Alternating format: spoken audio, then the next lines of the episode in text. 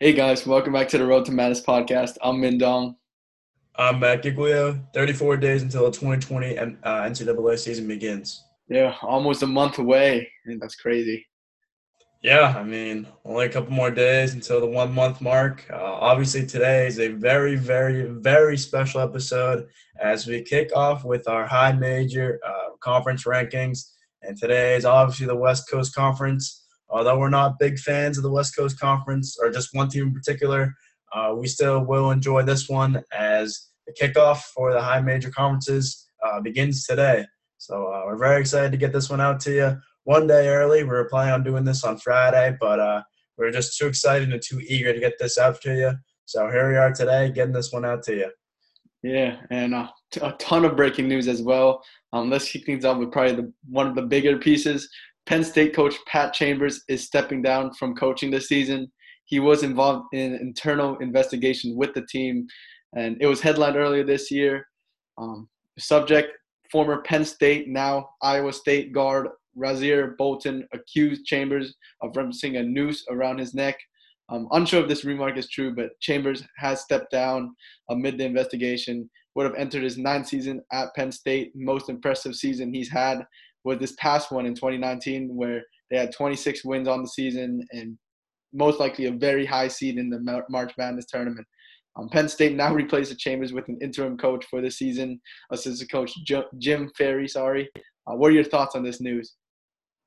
Yeah, I mean, this news was very surprising and it was all very sudden. I mean, we got reports that Penn State was starting this investigation back up because they kind of just left it there uh, earlier this year, and then they just started to pick it up a couple days ago. And uh, obviously, Chambers, uh, this is a very suspicious stepping down. I might have to do to the obviously the investigation, but it might not. I assume it is, but uh, yeah, I mean, this is a very interesting decision. Obviously, this is very disappointing news for Penn State basketball.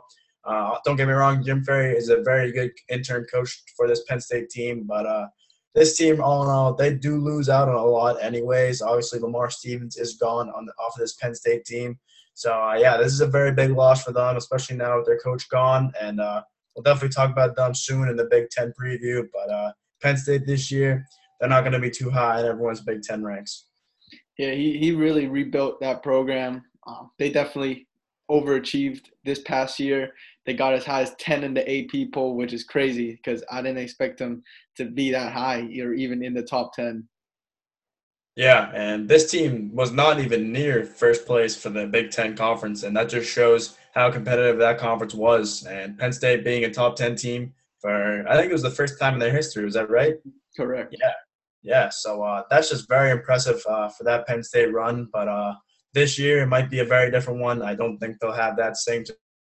Obviously, like I said, with Lamar Stevens and a lot of other guys gone, but uh, you never know. You could surprise a lot of teams with Jim Ferry and a, a couple of new guys coming into this program. So uh, expect the unexpected, obviously, in this Big Ten conference. But I'm excited to see if Penn State can repeat what they could have did last year. All right. Uh, now the rest of the breaking news is waivers. Uh, we do have one denied to talk about, and then the rest will be accepted waivers. And the first one we have is Ohio State's Jimmy Soto. His waiver has been denied to play for the 2020 season. This decision will be appealed. Uh, Soto is a transfer from Bucknell, averaged 15 and a half points a game, three and a half rebounds, four assists, and one and a half steals per game this past season. Uh, what are your thoughts on this decision? Yeah, this is tough. Um, Soto has stated he wants to redshirt and sit out a year for Ohio State, they're lacking in, in guard depth. They want him to play immediately. And just the NCAA, I don't know what what what went into this this decision of declining it just because everyone else has been accepted. And so I'm just I'm just very confused still. Yeah, I mean I'm very confused as well. Uh, I don't have a current um, intel on what the actual numbers are for accepted versus denied, but this is probably one of 10 that have gotten denied this this off season and the rest of them have gotten accepted. And I think there's been probably about 150, maybe more waivers for this upcoming season. So, uh, yeah, I mean, it just shows one out of the 10 is with Soto here, but uh, I don't know what happened with this decision, but like he said, he wanted a red shirt, so I think he should be able to choose that. But obviously, the team doesn't think so. So it's definitely a very interesting decision there. But hopefully, uh, things all work out with him in Ohio State, and he will be able to play either this season or the next season following. Mm-hmm. Next waiver, Austin Peay center. Kirban Merritt has received a waiver to pay for the 2020 season. He's a transfer from Oklahoma. Played in eight games last year where he averaged less than a point and half a rebound. Three or four years of eligibility left, depending if he gets that red shirt year. Um, we both have Austin Peay at our number one spot in our in our Ohio Valley Conference previews. Do you think this this waiver increases the gap from one to two? Yeah, I mean the gap the gap's definitely very close still. Uh, I think this does move it a little bit, but not not a drastic change in the gap. Uh, I definitely think this is a very good waiver here uh, for Merritt and Austin Peay.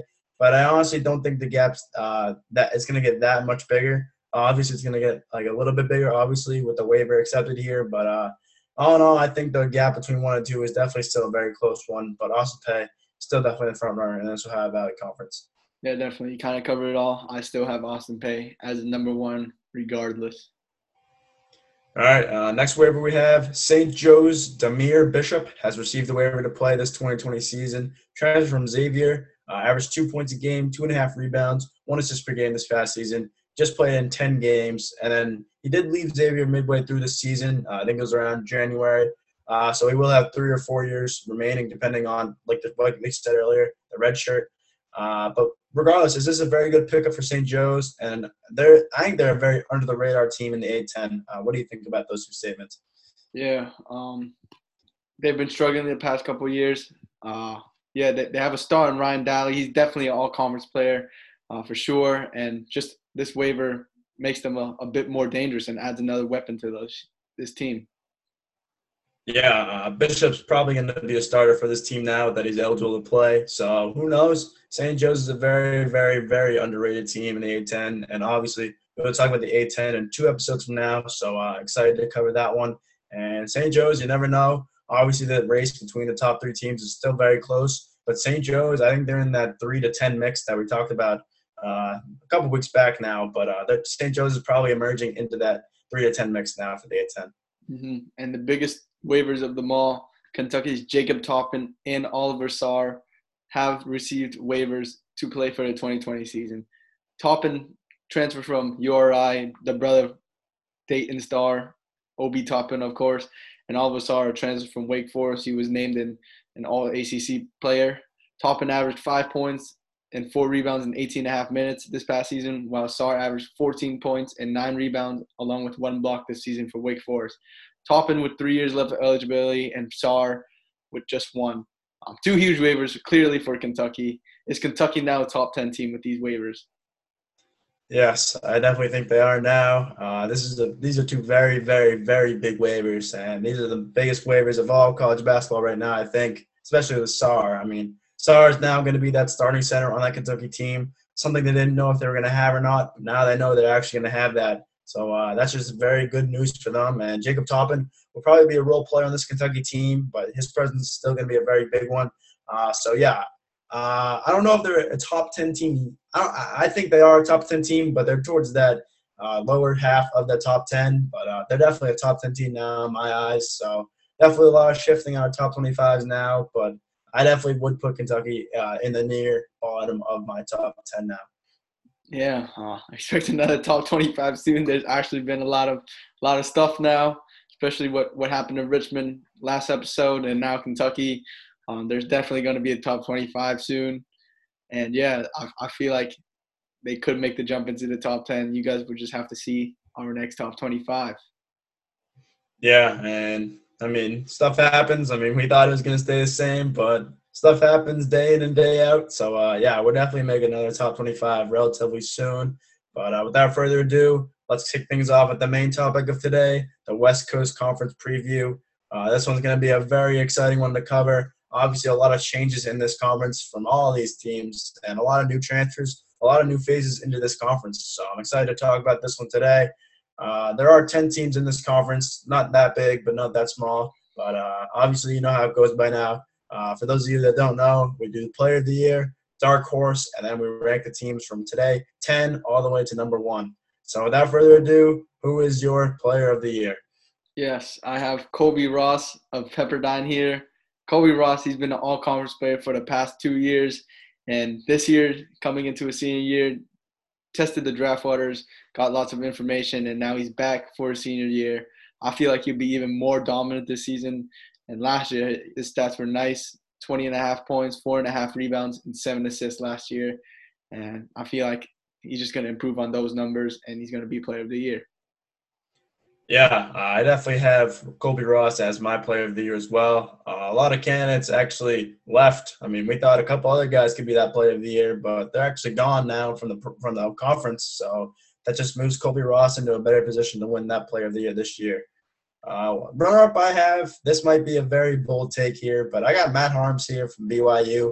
Uh, obviously, a newcomer to the West Coast Conference, Purdue grad transfer Matt Haarms. I think he should make an immediate impact for this BYU team. He only averaged nine points a game, four and a half rebounds, and two blocks a game, 21 minutes per game this season. But I definitely expect him to play a lot more than 21 minutes a game in his final season of college basketball, probably. So uh, he's one of the top options on BYU now, and I think he's just a very explosive player. I mean, his frame is like seven two, and he can shoot threes and stuff like that. It's like a Porzingis type player. So uh, I definitely think he will do a lot of good things in his first year at the West Coast Conference. So that's why Matt Haarms is my runner-up. Mm-hmm. Um, dark horse. I have Pepperdine here. Obviously, I talked about Ross. About uh, he's clearly our player of the year, and his backcourt partner Edwards. They they're probably one of the they're they they are the most dangerous backcourt in in the West Coast Conference, uh, even more than Gonzaga's backcourt, in my opinion. They'll single-handedly win games, get them into games, and although the guys outside of them they remain a mystery, if they can be at least serviceable around this duo, uh, the West Coast Conference, you know, they bring multiple teams every year. I think this team could be a at-large team. Yeah, I mean, I'm very excited to see uh, what that backcourt can do. Pepperdine, in my eyes, they're they're not really a dark horse. I think they're expected to make that jump this year, so they're definitely a very high tier dark horse. Uh, I do have a very interesting dark horse here. I have San Francisco here. Uh, this team's been a very underrated team in the West Coast Conference. Obviously, outshined by the usual top three in Gonzaga, BYU, and St. Mary's. Uh, this San Francisco team finished fifth in the conference last year, which is pretty good based on the competition in this conference. They do lose uh, four out of their top six, which definitely hurts, but they do bring back two two of the top three options on this team, and Bouyea and Shabazz. And uh, they're both returning, so I think it all depends on the role players on this San Francisco roster. I definitely think they have a chance to have these role players fill out uh, alongside Bouyea and Shabazz, but uh, it's just a, a waiting game here on time and, and time and see and who can actually fill these roles for San Francisco. And if they can figure that out, I think there'll be another top half finish once again, and maybe even a little bit higher if that chemistry can balance out very well. Yeah, San Francisco, they've they've been one of the more consistent teams in this West Coast Conference. They're perennial above 500 team every year, so they definitely bring a, a very good competition to this conference. Um, number and 10, now, what?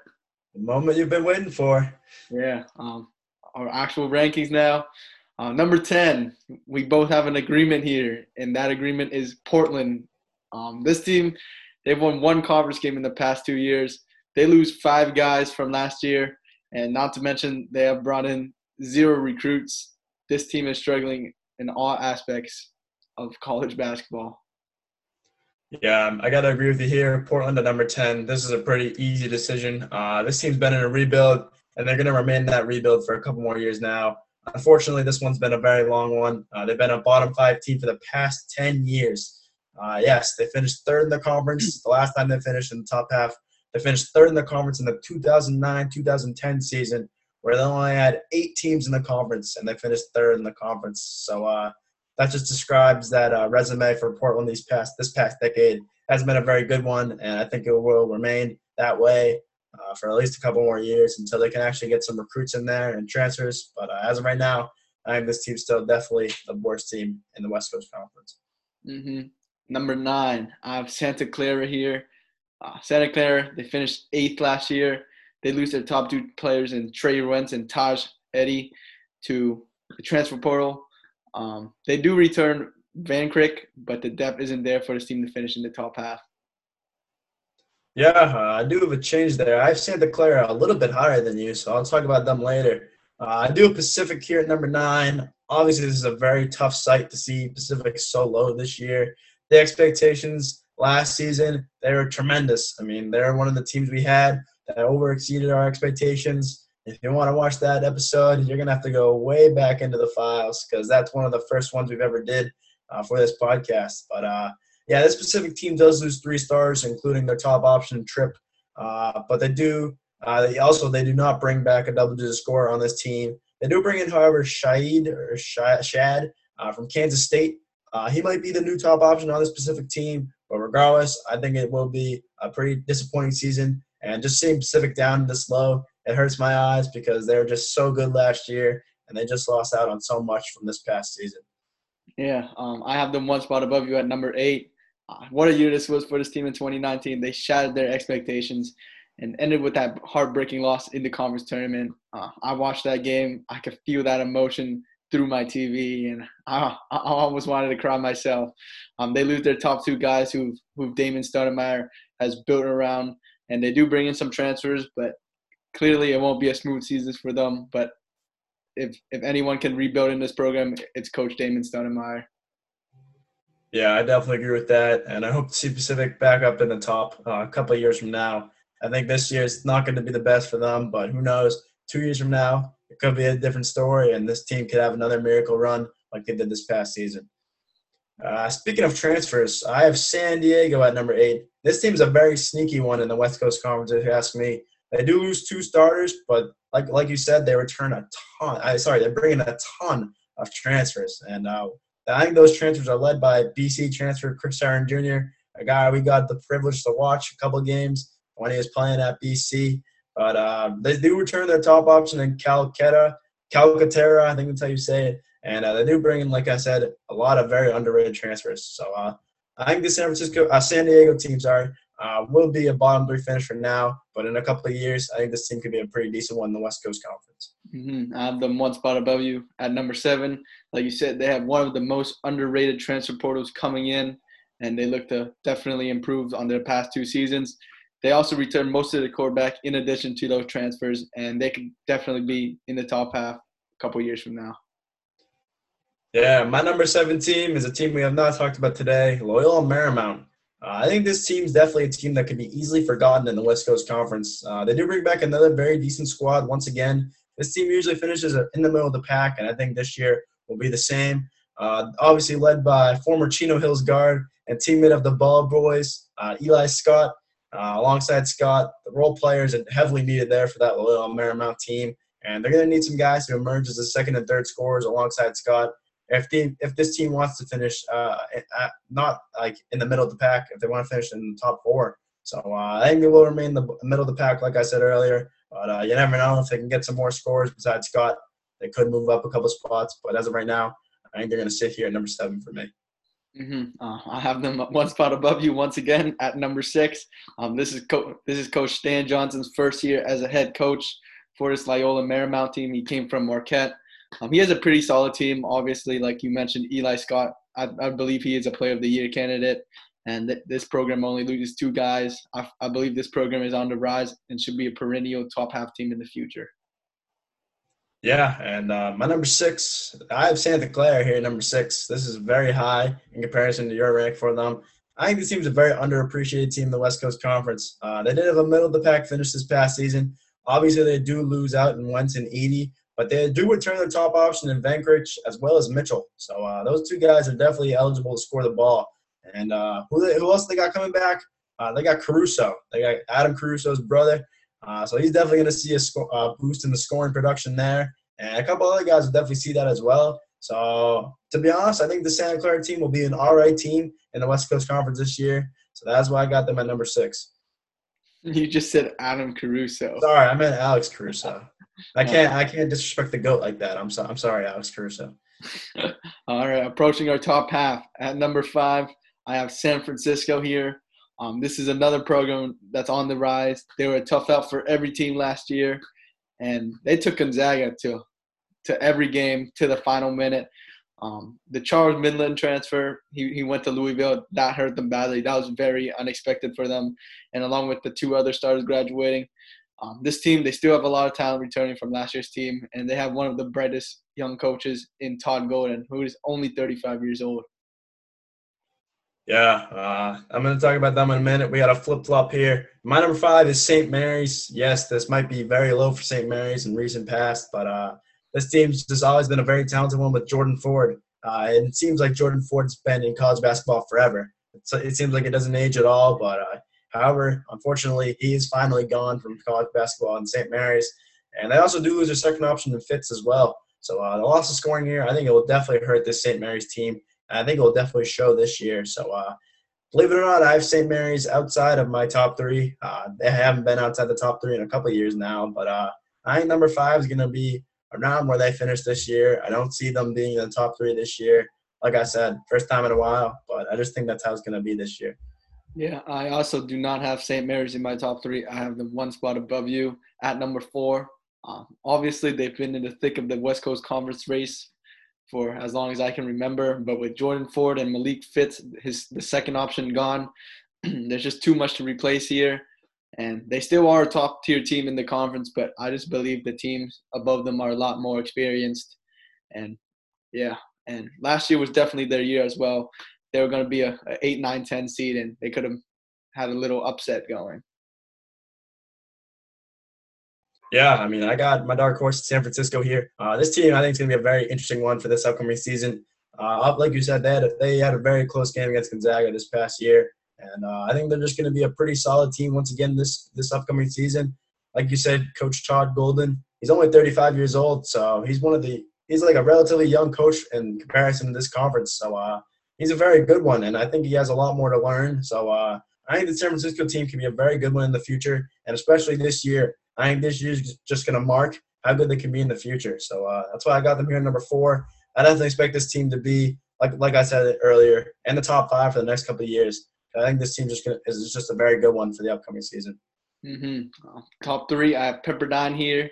Obviously, this is my dark horse. I have them as my dark horse because I actually believe they they can give Gonzaga uh, like a good game, maybe steal a game as well. Um, but yeah, just that backcourt duo will will carry them. Yeah, uh, I do have Pepperdine here at number three as well. Uh, dark horse, like I said, dark horse label is just not needed here for Pepperdine. This is definitely their year for the taking, and uh, they do lose uh, a couple of guys. One of the guys in particular is Kameron Edwards, but uh, they do bring back Colbey Ross and Kameron Edwards' brother, Kessler Edwards. So uh, those two guys are going to be the top two options for this Pepperdine team this upcoming season.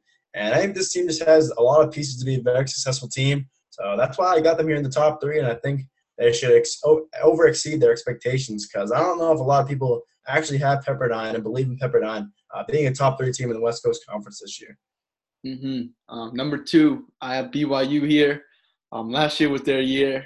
I had them projected in my Final Four, and this was the team I had the most fun watching and enjoyed the most watching just those core guys and TJ Haws, Yoeli Childs, and Jake Toolson. Um, and a lot more. They're they're all gone. Sadly, they've been there. It seems like forever. Um, and I'll do some some bench guys return, and they add Matt Haarms and some under the radar recruits. Um, they won't touch clearly the number one team in Gonzaga. Um, they still are a tournament team. I feel like they are still they still have a very good shot to be an at-large team, but they they won't win the conference.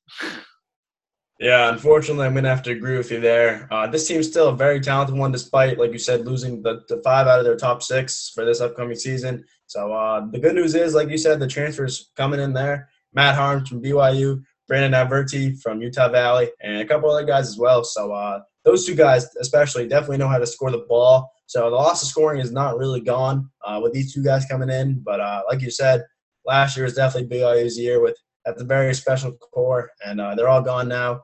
Uh, similar situation to Jordan Ford. It seems like these guys have also been in college basketball for forever, but uh, they finally graduated. So hopefully they can do some very good things in their future. Uh, BYU, I think they're still our top three team once again, but uh, I think the gap is a very big one in comparison to last year. So uh, I mean, you guys know who the number one team's going to be. So I don't even know if we have to talk about them, but I guess I guess we're going to have to anyways.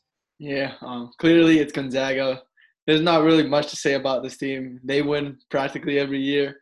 Um, yeah, Filip Petrusev left. Uh, everyone is like bugging about that, but they they have a lot of depth. They have a lot of sheer talent. It doesn't really matter. Um, they have Drew Timme, who who is more than capable of billing of of replacing Petrusev, and in my opinion, he is my runner-up for the Player of the Year. And they have Andrew Nembhard coming in, the Florida guy, and just there's just so much good stuff to talk about this Gonzaga team that I hate, I, I dislike it.